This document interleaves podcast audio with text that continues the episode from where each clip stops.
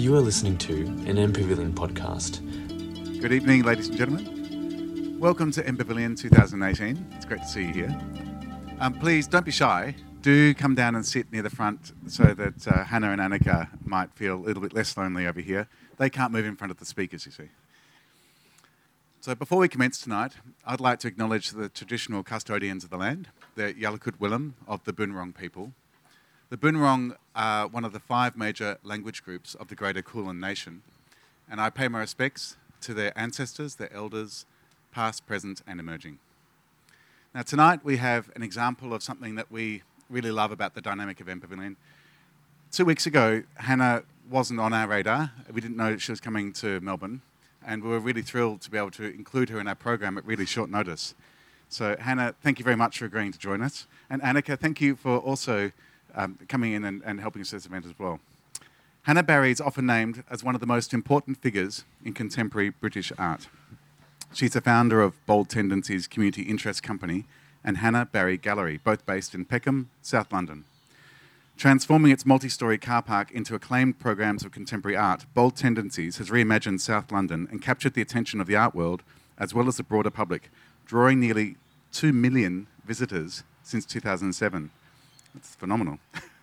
and Annika Kristensen is a senior curator at the Australian Centre for Contemporary Art since 2015, where she has curated some recent astounding exhibitions, including Eva Rothschild, Cosmos, Unfinished Business, Perspectives on Art and Feminism, Greater Together, Claire Lambe, Mother Holding Something Horrific, to name but a few. I'm sorry if I got the intonations wrong there. And Annika was previously the exhibition and project coordinator for the 19th Biennale of Sydney 2014, sorry, Biennial of Sydney 2014, and the inaugural Nick Waterlow OAM Curatorial Fellow for the 18th Biennial of Sydney in 2012. And we're delighted to have them both here tonight in conversation. Thanks. Thank you. Thanks for the introduction, and thank you all for braving the slightly dodgy weather. You didn't know which way it was going to go to be here tonight. Um, so, Hannah, welcome to Melbourne. I'm delighted to be here. It's quite a bio that you have, and I know that you wear many hats. Um, but tonight, I really wanted to focus the kind of attention of our discussion on bold tendencies, on your work in Peckham in particular. Um, Yeah. So, can I just have like a quick indication from the audience for those of you who are familiar or might have even visited bold tendencies before? Great. So we've got we've got a few, and, and tonight we were hoping that we might have some visuals to show you. But we don't have access to a screen, so we're going to try and sort of evoke, I guess, a visual sense to begin with um, about what you might encounter as an uninitiated visitor to bold tendencies. Um, so one thing I, I should say, and thank you all very much for coming, is um, I think one of the most important things about um, the project that I'm going to describe is that you um, peop- you know the description and the way it's worked and how it's come about and everything it's been able to do is able to be interrogated.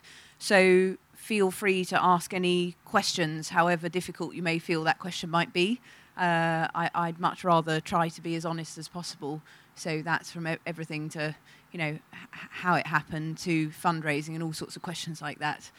Anyhow, um, painting a, a visual picture, I'll, I'll do my best. Um, Bold Tendencies is uh, located in a multi-story car park. A multi-story car park is 10 stories high, and um, we the project occupies the top four f- stories of, of, of that building. It's a building uh, built in the 1980s, um, originally uh, commissioned to service a supermarket. Uh, so the um, it's a brutalist style building. It's not a great example of brutalism in any respect, but it's um, it's very long. It's about 170 meters long and it's about 40 meters wide. It has two. The top floor, which is comprising two levels, um, is open to the elements and uh, has a spectacular view out over the city from uh, the Millennium Dome at one end right through across um, the city of London, uh, through to Battersea Power Station, and even further. When you turn round on yourself, you see Crystal Palace and Southeast London, so the kind of greener side of uh, London on the other side. So one could describe it as a 360 degree view. And then on the levels below, which are covered, um, they are vast. Um, uh, extremely pure and relatively innocent concrete spaces and um, pretty glorious, I have to say. And it's those spaces that when I first uh, had a chance encounter with this car park because I was interested in. Um, as one is, you know, curious about disused buildings, and lots and lots of disused buildings are very, very interesting to go and see them. Most of them are completely unusable for any kind of purpose that you might reasonably think of. Uh, but this one, um, because it was so long and narrow and extended off the high street in, in Peckham in southeast London, a very interesting and kind of dynamic and strange area of southeast London. Um, that um, I had not realised that the car park actually existed be, be behind the facade that um, uh, runs onto the, the high street. Um, anyhow, might be useful to know that when I first uh, becoming friends with the kind of buildings officer for Southwark Council, you know, we used to go and visit all these sort of buildings, and it was all very nice, and nothing was usable. But then uh, one day we went and we we found uh, we I found myself in these long uh, wide concrete spaces. And I'd just been for the first time in New York, and I'd visited Dia Beacon in uh, up, upstate New York. And I, uh, the, the thing I most remember, aside from the world class collection of uh, post war art uh, there, was um, encountering works of art for the first time with sort of 30 meters ahead of you being able to go round these um, often large scale works and then being able to leave the sculpture or whatever it was behind you for another 30 meters and what that kind of encounter was like. And I felt when I was in these spaces for the first time that we would be able to. Um, uh, I, I, I, felt that we would be able to. Um, create, maybe look at a similar kind of encounter with, with works of art in that space. And that's really how Bold Tendency started. That's great. As a, as a, as a commissioning. Yeah. Um, and I, I just been at ACCA this morning, and uh, we were talking a lot about commissioning and what commissioning means. Um, that's another key thing that I always say. You know, I am simplify. I'm a, a, kind of glorified administrator, frankly. You know, uh, what, what, what I do is not curatorial. Uh, I have no ambitions to be a curatorial project. Um, you know, there are plenty of brilliant curators out there in the world. In London, there's it's an embarrassment of riches how much we have going on.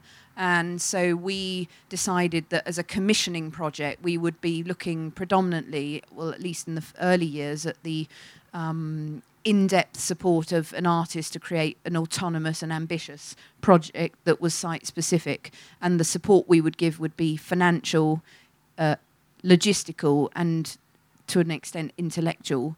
Um, but in that way, we sort of tried without fussing too much to define it from being a project that was curatorially led because every year we commission multiple works. So, just to give you an idea of um, numbers. So this year we reached our 99th commission since we started.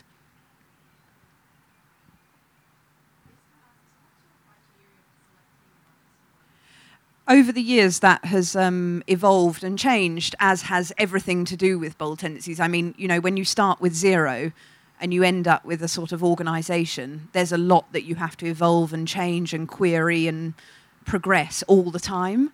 Um, with the selection process as it goes now, uh, we um, undertake a very intensive research period, and we're looking uh, all around the world all the time through all sorts of means um, at artists who might, in one way or another, respond to the challenge of the site or be interested in the site.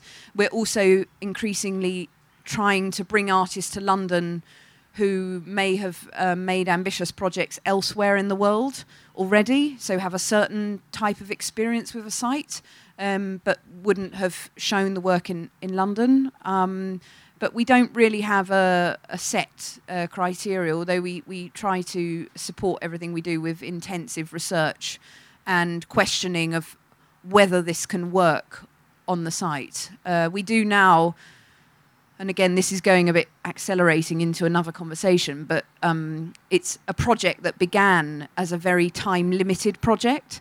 As with all very nice things that happen, uh, they tend to have time limits on them. And um, any nice thing that happens in a piece of real estate that people didn't know about has an even more intensive time limit on it. Uh, but what happened to us after 10 years of um, time limited work, and, and that was very, very challenging from a, let's say, just one example is a fundraising perspective. Imagine trying to raise half a million pounds when you can't tell your funders when you when the project might finish.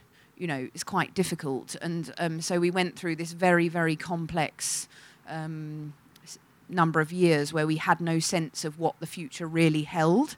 Um, but then the council, in their wisdom last year, cha- did a complete U turn on the requirement to redevelop the building and um, offered us the opportunity to negotiate with them to have a lifetime uh, in, in the space. And um, we made the decision to, to, go, to go for that. Um, for a number of reasons. Obviously, we wanted to continue, intensify, deepen the work that we've been doing for a very long time. And why would you stop something that's fundamentally good and progressive?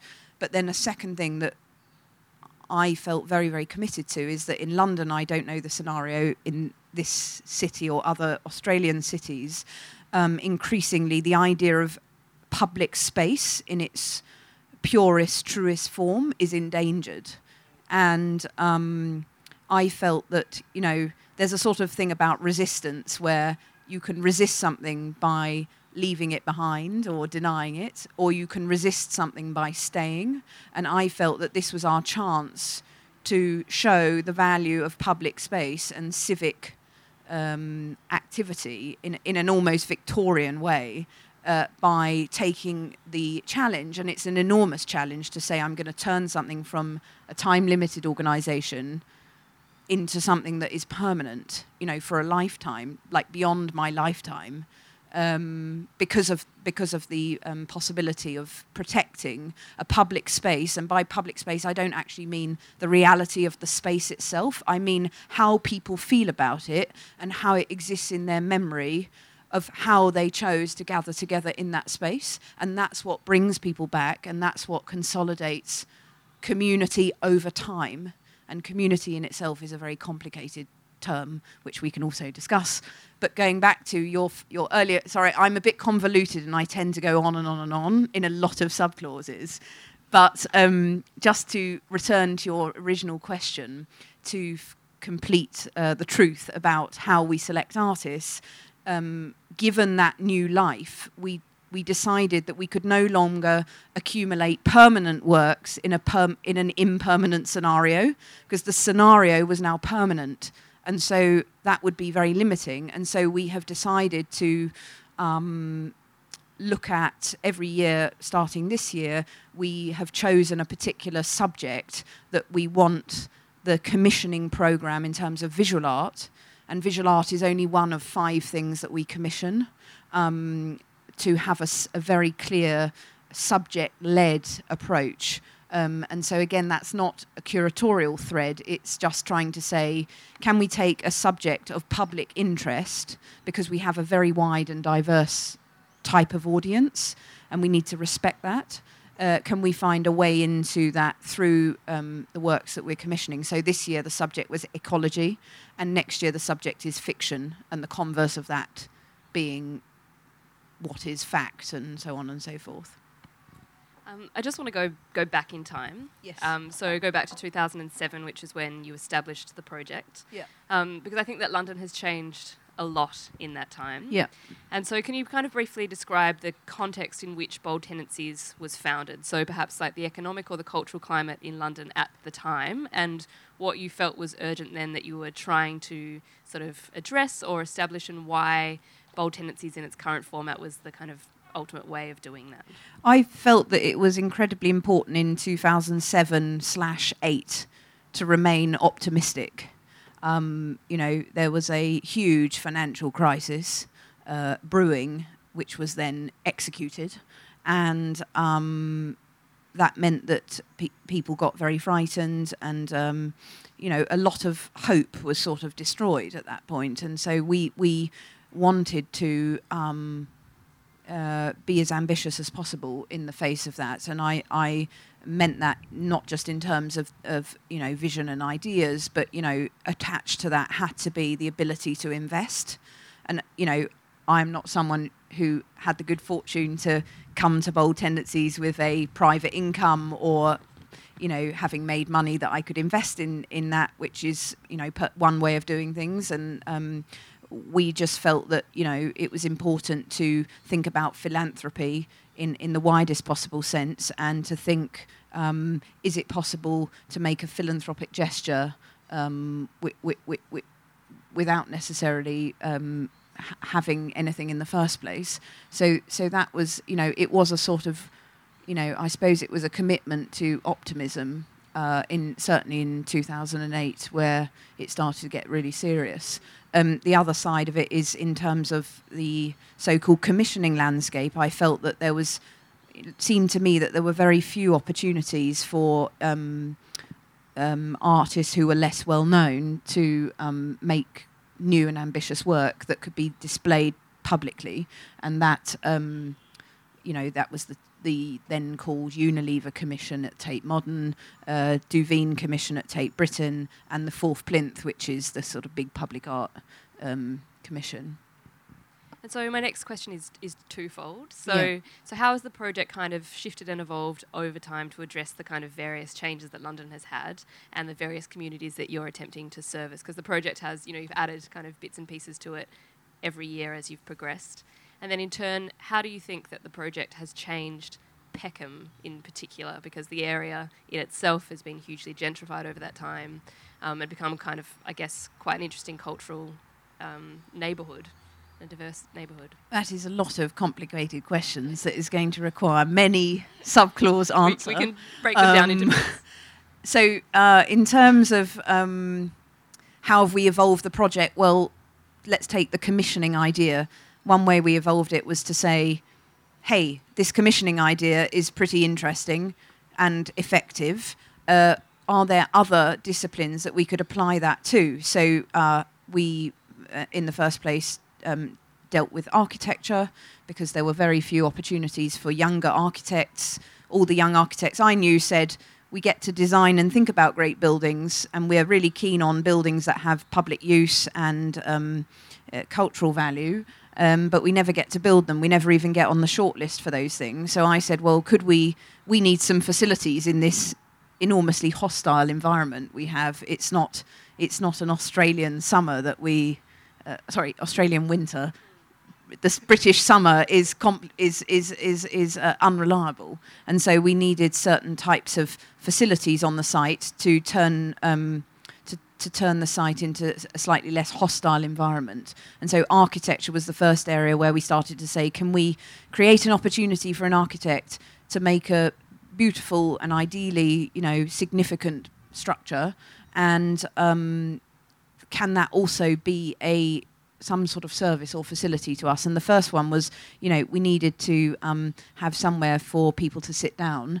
And uh, we thought it would be nice if people could have a drink or have somewhere to get some refreshments. And um, that's where Frank's Cafe came from. And that was our first architectural commission to practice architecture.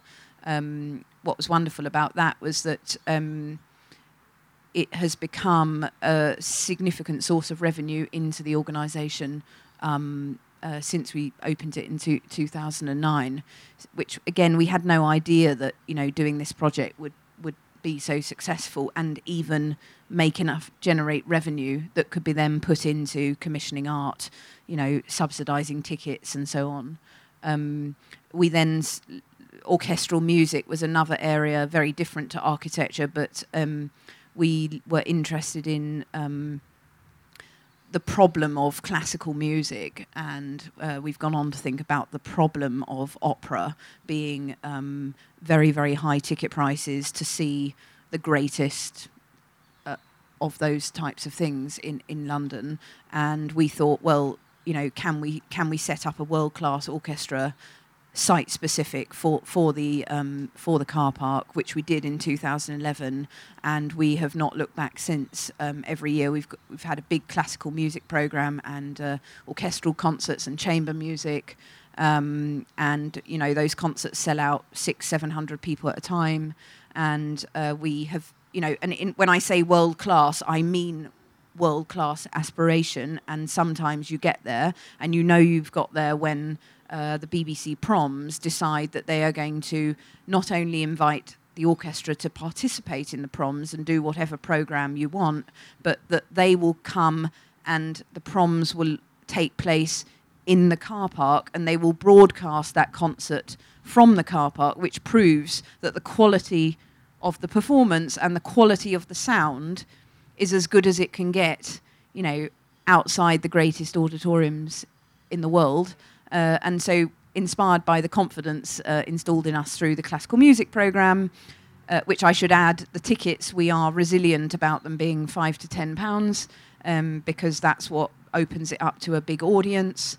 In order to do that, you have to subsidise the tickets heavily because even if you have six, seven hundred people coming for a concert, if you multiply that by five pounds, you do not make enough money on ticket sales to um, cover you know, a concert, let's say you wanted to do the Rite of Spring, which is an orchestra of 92 people, you know, but it's one of the great transformative pieces of music that you want people to hear, you know, costs you £70,000 to do a concert.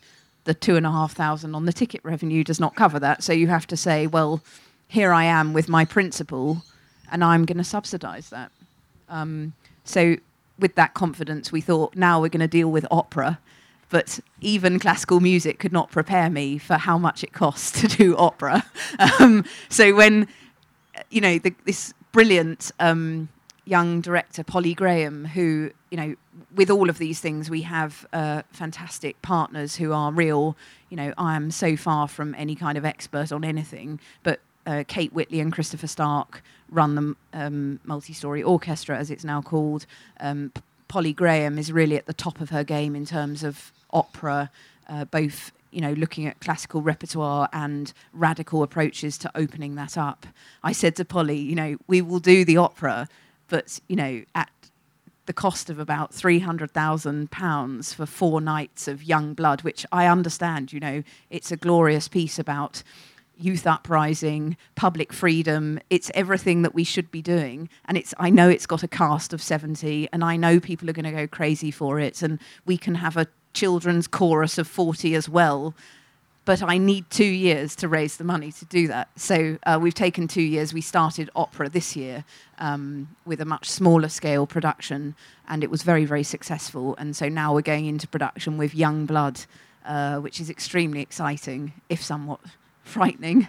Um, and then the final area that we we applied this commissioning. So you know, every time I use that word commissioning, I just mean, you know, I I might be sounding like I'm talking a lot about money, but it's very important to talk about what things cost uh, to do um, and to re- re- realize things. I think as much as it's important to talk about ideas and the importance of ideas and artistic content and um, um, outputs. Um, uh, so yeah, the the sort of financial, logistical, intellectual, creative support. We also um, had the great good fortune this year by chance. I sort of fell into the world of Sharon Eyal, the great um, Israeli choreographer, and um, through, um, I mean, frankly, just becoming addicted to her work, um, which I feel is, it, it's almost like with all these things, and I'm sure you feel this about the artists that you commission, um, it's almost like you want the things that leap over the boundary of where they came from, you know, into something that is part of everything that we are all as well, you know, and that's where there can be a real connection between the, the so-called audience and, and the artist.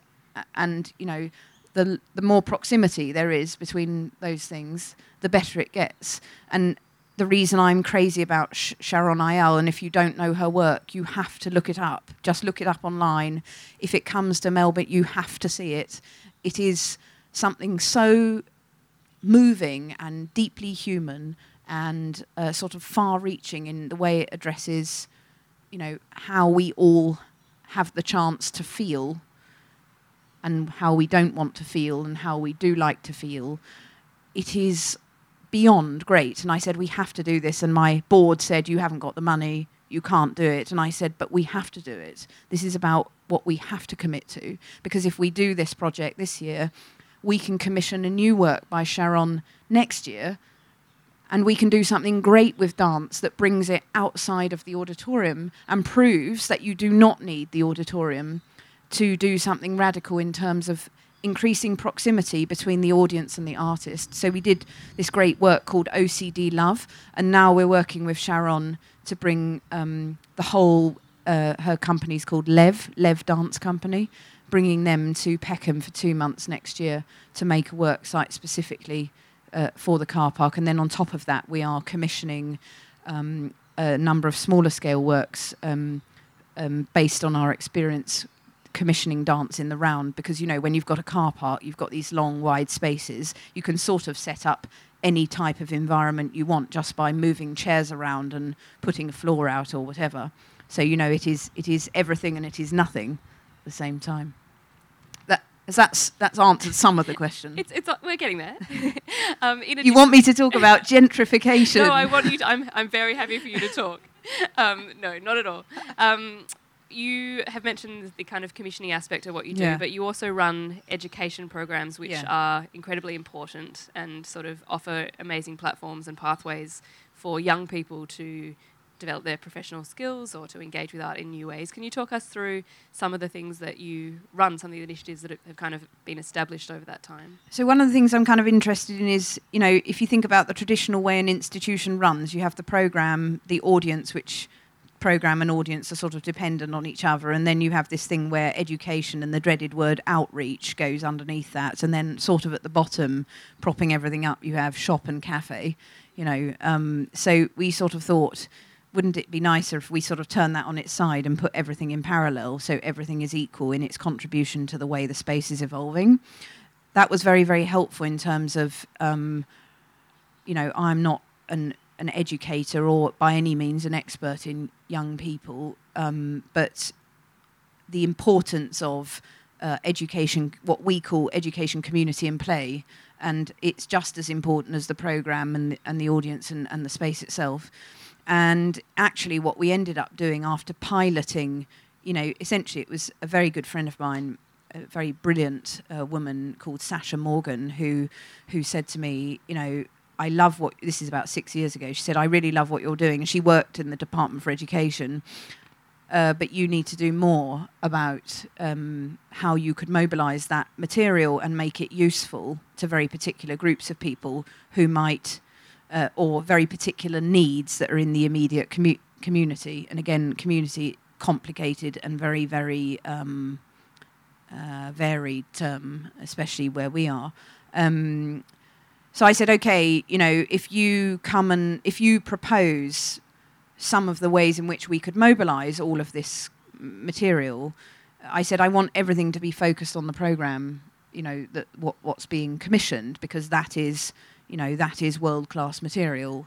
What how are we going to sort of tease out of that something very specific?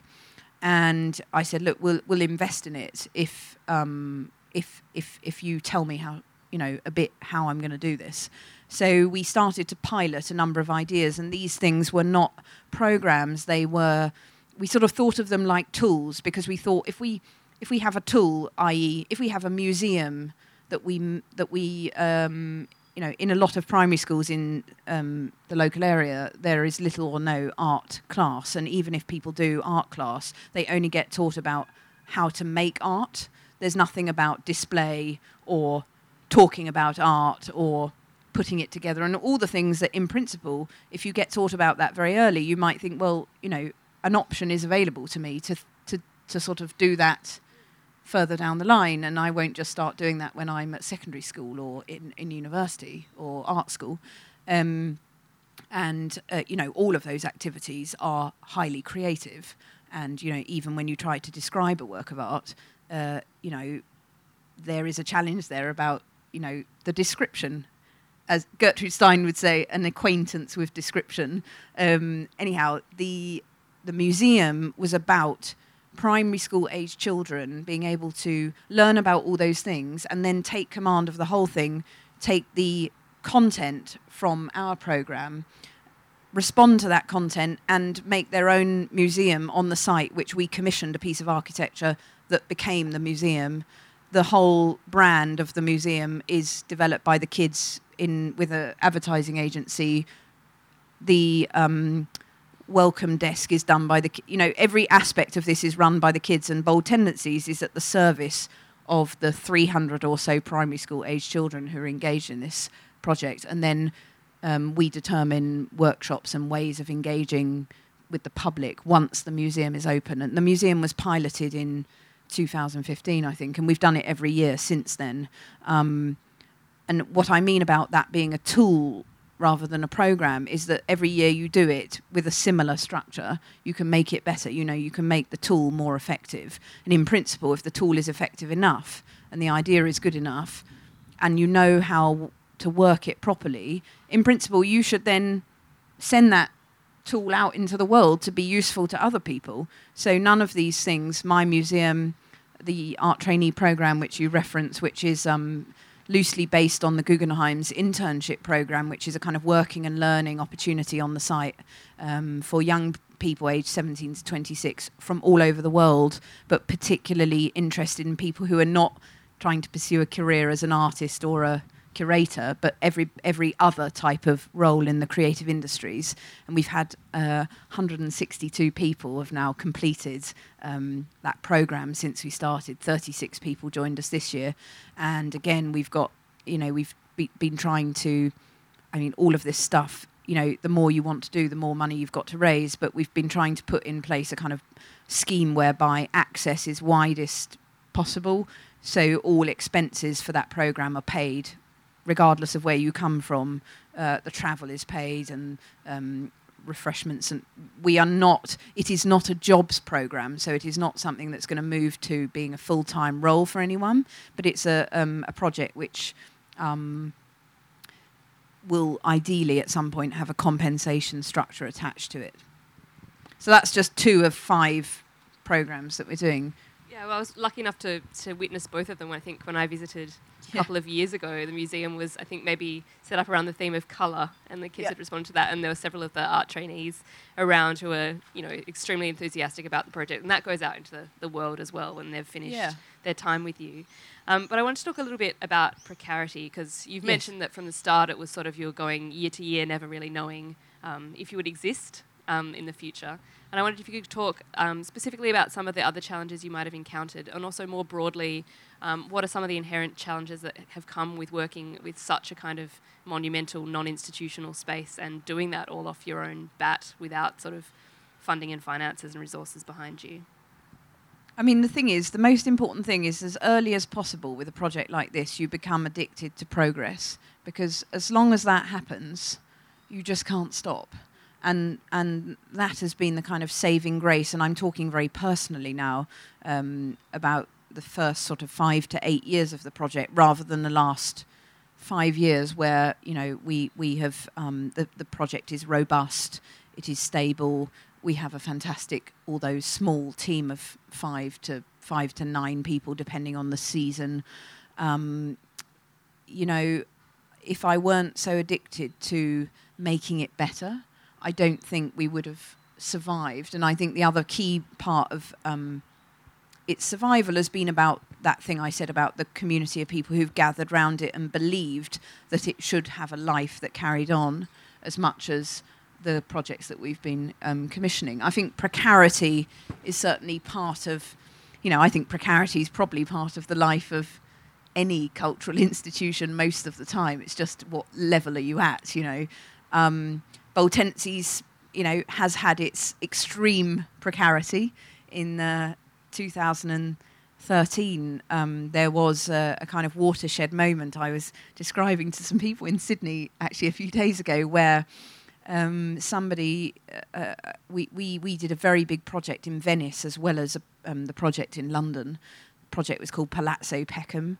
Uh, it was an amazing, amazing project, but it was um, very, very financially challenging. And that year, Bold Tendencies was also financially challenging. But you know, as as the person who is leading the organisation, there is a serious decision that you have to make when the financial challenge is all almost completely tipped over the balance of goodwill and all the other things that might save it. And you have to say, you know, fundamentally, this is my responsibility. and I'm either going to accept the responsibility and the terms that that brings if it brings the end of these projects, or I'm going to accept the very heavy responsibility of turning this around. And I would say that 2013 was definitely the moment where I had to do that. And I'm very, very glad that um, here I am in 2018, and the various people who were good enough to Uh, advise and counsel me at the time said it will probably take three to five years to sort this out. You can either take three to five years and do nothing, or you can do the project and you can recover at the same time. And I have to say, I thought, you know, you, you know, I will never forgive myself if I don't take the more difficult road. And we took the difficult road, and that means that, you know, I'm sitting here today, very, very proud of the not just my, um, you know, ability to survive, but um, the sort of brilliance of the team of people who have you know, who have been part of bold tendencies across the years. You know, it wasn't about pre 2013 and after 2013, everything is totally amazing. But, you know, because of all of that willpower and commitment and um, commitment to learning and progress and improvement, that is why the organisation is, you know, um, I hope, the small local uh, project that it, that it is, but also something that is outward looking you know, globally ambitious, uh, very, very uh, ambitious when it comes to investment, and um, committed to doing the greatest possible projects with artists for the artist and for the people who come to see it. I love your line about being addicted to progress because I think in part that goes some way to answering maybe a private question I had for you, which is how do you have the energy to do all these projects and to keep going year after year when it is precarious? And you also, in addition to running Bold Tendencies, have a gallery as well, Hannah Barry Gallery, which is just around the corner underneath Peckham Rye train station as you come out. But I sort of wondered how the two projects coexisted or differed from or informed one another or they sort of yeah. you know i think they're very different from each other the gallery is um, very committed to to looking after artists from the beginning of their um, life out there beyond art school, and uh, does very very in depth work with very particular artists, and uh, it is legally separate from um, Bold Tendencies. Uh, Bold Tendencies is governed by a board of directors. Bold Everywhere, which is the charity which deals with education, community, and play, is governed by a, um, a board of three trustees. Um, and the two, you know, the two, I suppose, are linked through me. Um, but you know, they learn. I have to say, uh, I like the fact that the benevolence of the non-profit world has something to offer the commercial world, and the enterprise drive of the commercial world is very helpful to the non-profit world. You know, and I have to say, for a long time, I was very tentative about acknowledging that, you know, I was in both of these things, which might sound slightly schizophrenic, but um, you know, I've come to terms with that um, only in the last year, um, and uh, I'm, I'm, I, I, I, think, you know, what greater uh, opportunity and chance and gift is it really to have landed in this position and um, to be able to serve so many incredible people. And, you know, frankly, for a kind of, you know, glorified administrator from southeast London, you know, uh, you've got to take that responsibility very seriously, and and I I do, um, and uh, you know, I don't know what else I would do if I suddenly stopped uh, doing it tomorrow. Um, but you know, what I know is that it has been important to do it, um, not for, for for me, but for I think even if it just brings joy and progress to lots of people then isn't that enough? Isn't that qualification enough for something to happen in a world that is as treacherous and challenging and problematic as the one we live in? So maybe that leads to my next question, which is slightly broader, which is if you were going to start over now, in the context that we're in now. I wouldn't. but what might you do? And, and what kind of cultural and community or civic spaces do you think that the cities of today need? Well, that's a very uh, interesting question, and I can talk about something that we are about to embark on because we've been, you know, been thinking about this problem a lot what what what should you know not what should we do if we weren't doing this, but what else might we do? And of course, one is often tempted, as I was for about a year last year. I kept sort of going out to all these different parts of London and finding these, you know, fantastic buildings and saying, you know, it's not a problem for us to, you know, we're going to do this, this, and this, and we're going to build an auditorium and we're going to have a concert hall. And anyhow, I luckily pulled myself together and stopped thinking about that and thought, you know, there is no need to re try to, and it would be impossible in any case to recreate the scenario that we've had in Peckham. And why would you even need that? Because it is site specific, it is very particular, and it is unique in what it does and how it does it. And that's why people like it. Why would you repeat it? Because then you would, you know, perhaps not so many people would come or whatever. There would be problems with that. But I thought, you know, there are various principles in our work that we've sort of come to know are our own. And I feel that also we've got greater skills and expertise than we had 10 years ago. And we still have some energy left. And we have an ever growing team of uh, young people. Most of our team is under 30. Um, and, you know, in the next two to four years, I think it would be important that another so called chief executive, that's my official role, um, um, uh, comes in um, and um, that there could also there should should also be increasing opportunities for people coming off the art trainee program to do difficult and challenging roles in the organisation. And I thought, you know, is there something else that we could contribute to this great city, London, um, and what is what is that challenge, and where is that going to lead us? And you know, something that I've been looking at and thinking about a lot is um, artist studios and the lack of um, space that's available to artists, and or the increasing lack of space, and the problems around affordability of that space when it is available. And so, bold tendencies sort of thought. Uh, again, having had this kind of very site specific disused building type experience, well, shouldn't we want the converse of that uh, for another project? So, what we're looking at at the moment is whether we can do a fantastic, completely new architectural project with Cooke, Cooke Fawcett Architects, who are these young architects. We've done two projects with them on the in the car park already. Uh, brilliant, brilliant young architects. Um, and we're looking at whether we do a completely new building, very very focused on um, uh, studios, and um, whether we can. Um, you know, do that in a very interesting way. I'm probably saying more than I should about that project, but um, anyhow, that's what we're. That's what I, I think.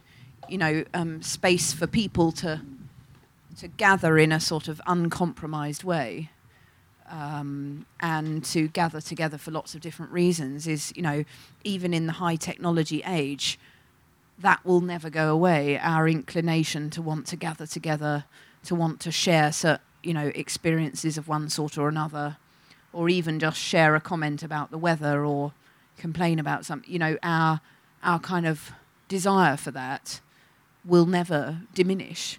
And so, for me, an answer, a simple answer to your question is unique, radical, uncompromised spaces where that is possible and where people have thought carefully about what is there, what isn't there, what is necessary, what is unnecessary, are totally essential. Of, of course, the project is impossible to replicate, so thinking about how it might evolve for the future is interesting. And I've tried to kind of, in the course of thinking about tonight try to think about spaces in Melbourne that may or may not be similar to Bold Tendencies. And there's nothing that quite aligns, but I guess Bold Tendencies, which is around the corner, is perhaps similar, which is in using kind of a disused piece of land for cultural production and the gathering of communities and for performing and visual arts as well. Um, and so to end, before I hand over to questions from the audience, I just wondered if you had sort of any advice, if what advice might you impart for say people in Melbourne who wanted to kind of start up something of their own in using a civic space for cultural gain? Um, I think that the the only advice that one can offer is that um, you know I think you know, any gest, any thought of might I do this, might I do that, you know, there is a generosity of spirit about that that means you should give it a try, and um, that you know I don't think there there there is there is, there are things that are difficult and challenging and complex and sophisticated, but but you know at the risk of sounding extremely cheesy and I'm aware there's a friend of mine here who knows I can be quite quite cheesy, but um, I don't think anything. I mean, my experience in the car park and what I feel might be my experience coming up in the next two to three years is that nothing, frankly, nothing is impossible if you put your mind to it and you commit to it and it's and you commit to it over the long term. And that things take a long time.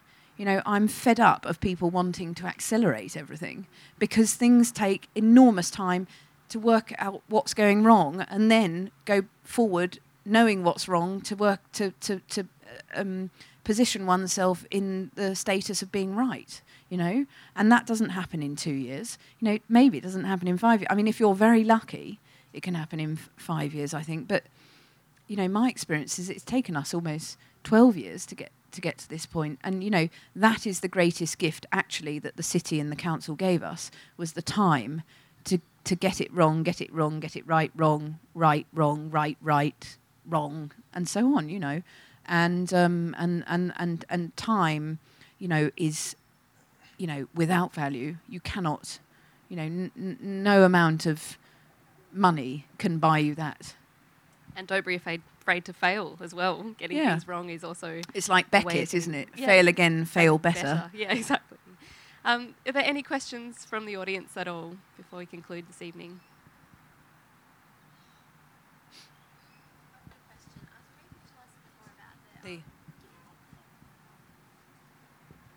Thank you. Working? Okay. Um, thank you. That was so um, amazing to hear you speak about bold tendencies in your experience. Um, you mentioned that Frank's Cafe is a source of re- a revenue source for the progr- program. Could you tell us a bit more about the financial model and other yeah, sure. Um, the financial model is um, start at zero and raise as much money as necessary. Realize that you probably haven't got enough money, and then raise even more money. You know, without sounding sort of blasé about it. Uh, we do take fundraising really seriously. Our fundraising is um, made up of three major sources: um, private revenue streams, which would include Frank's Cafe and our other revenue streams, partnerships and corporate support, uh, a small number of highly committed individual international people, uh, numbering about 14, who've been very generous over the last four years. Um, um,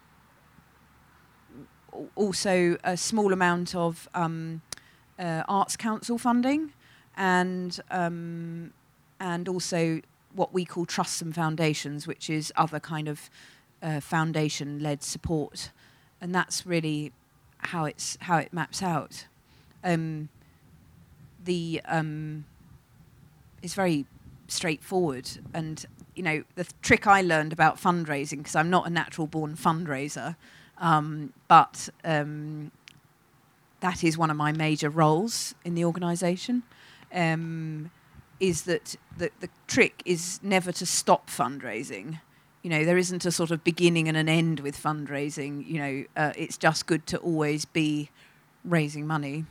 And um, I like to, you know, again, I'm not sort of a person who knows lots of, you know, I don't know lots of people or I don't have a sort of go to way way to do that. What I do is I I read um, the Financial Times and the New York Times and the um, uh, from time to time the Guardian business sections, and I sort of look at you know where how things are going and um, what, whether there might be interesting new companies. You know, because again, you're in an environment where there's so many, there's so much competition for even for fundraising you know, uh, you've got to always seek out something that someone else wasn't thinking about. And um, on the other hand, you know, I am quite a classicist when it comes to thinking about raising money, for example, for music or opera. you know, I think there is still um, a lot to do around bringing in major support for major programs at a very high level. Um, that is money that can just be spent on commissioning and nothing else. Um, but all of that requires quite a lot of care and attention because we don't also have a large department that can manage all of that side of things. Um, so you have to be fairly fairly nimble, and you also have to um, develop a healthy relationship with money. That you know, the more you raise, the more you spend. Things are expensive. To an extent, things are possible with less money, but actually, when you have more, I hate to say it, but I, it's not easier, but it's, but but the commitment is easier, in a way. Um, all of these things are things that I'm still thinking about. You know, how to do it better, more intensively, with more commitment. But that's that's a kind of basic answer to your question. Yes. Um, I just wondered to what extent is um, your funding reliant on bodies through the door? So, like On the what, sorry? On bodies through the door, like the mass of your audience, and is there a discrepancy between art forms and who's willing to commit certain amounts of money to different art forms? I think um, the you know the the funding is not is not dependent on uh, directly on uh, numbers of people through the door. Um, I mean, if you think about it logically, there are ways that numbers of people through the door does affect that. Um, on the other hand, um, I think if you look at it the other way round, the the duty of the organisation is about ensuring that the environment beyond the threshold, the threshold is the important part. You know, the environment beyond that, all you need is somebody's curiosity to get over that. And then from the minute that they are in, uh, well, we have the most wonderful staircase, which is a work of art by Simon Whybray, which is this pink staircase, which is level seven, uh, zero to ten, and it's it's a gift of a commission, I have to say.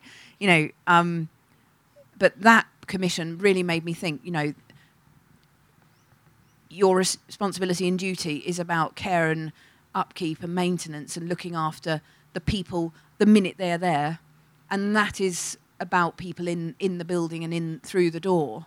You know, uh, it's actually the other way around from them coming in. It's about what you're doing the other way, and if you're do, I think if you're doing that well enough, and I mean that everything from, you know, cleanliness and maintenance right through to ideas and experience, um, then then then that's where the work is really, um, and the funding comes from all of that coming together, and the funding only comes actually when you can prove that you can um, welcome people. You know that people feeling welcome is something very important to us, uh, and everyone feeling welcome, and you know attaches to that point about gathering. Really, um, um, the, the the feeling of welcome, I think, is the most important one.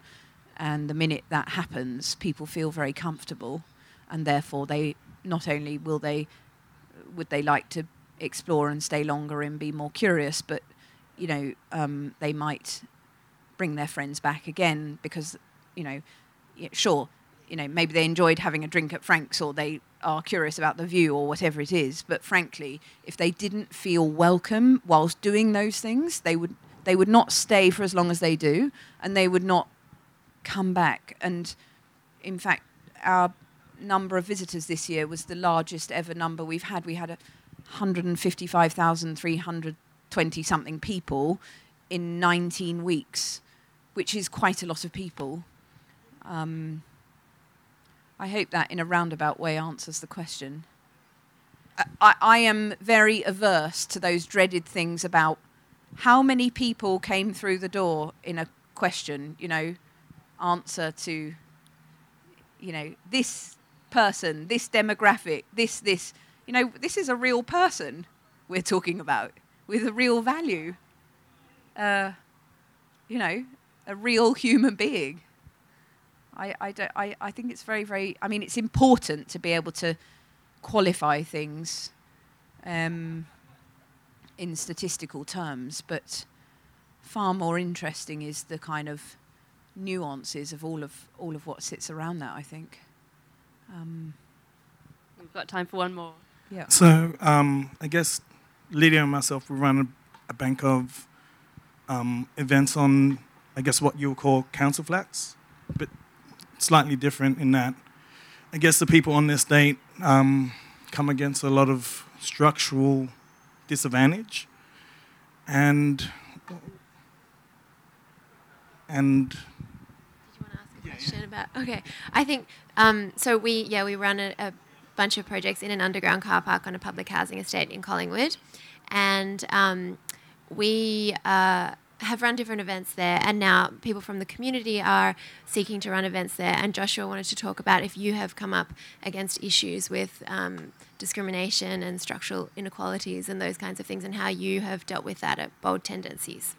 I think I think the key thing that, in fact, I wrote this in an email to um, somebody ahead of a um, trustees meeting earlier this week, that um, actually came out of a conversation I was having with um, um, Alexie Glass at Artspace in Sydney, um, and it struck me that the way we need to look at um, it, particularly the approach to education, community, and play programming or tool, sorry tool making is uh, bottom up rather than top down, and I think it is about looking at what the needs are and then how people can work together to develop radical ideas and tools and programs that can address those needs not necessarily solving the problem because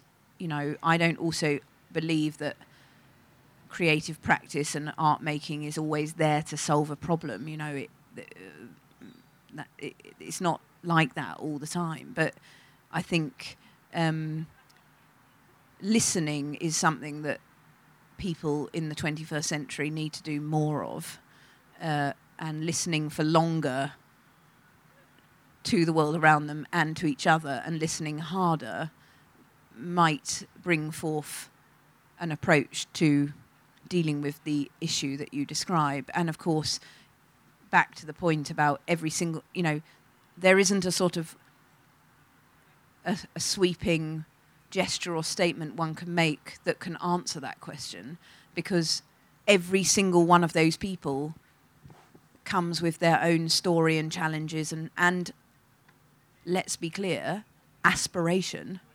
There is no, you know, it is a sad and tragic place when that does not exist. And so we have to do everything we can to encourage aspiration and, and beyond that, service that with opportunity. That's sort of how I think about it, you know, and opportunity then can be supported and serviced by art and creative industries programs as much as it is by all sorts of other programs that all kinds of people are trying to do.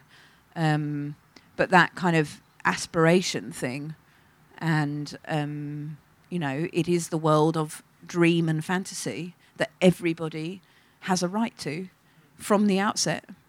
And uh, you know, s- s- some places and some scenarios mean that that is diminished, if not disappeared, redundant.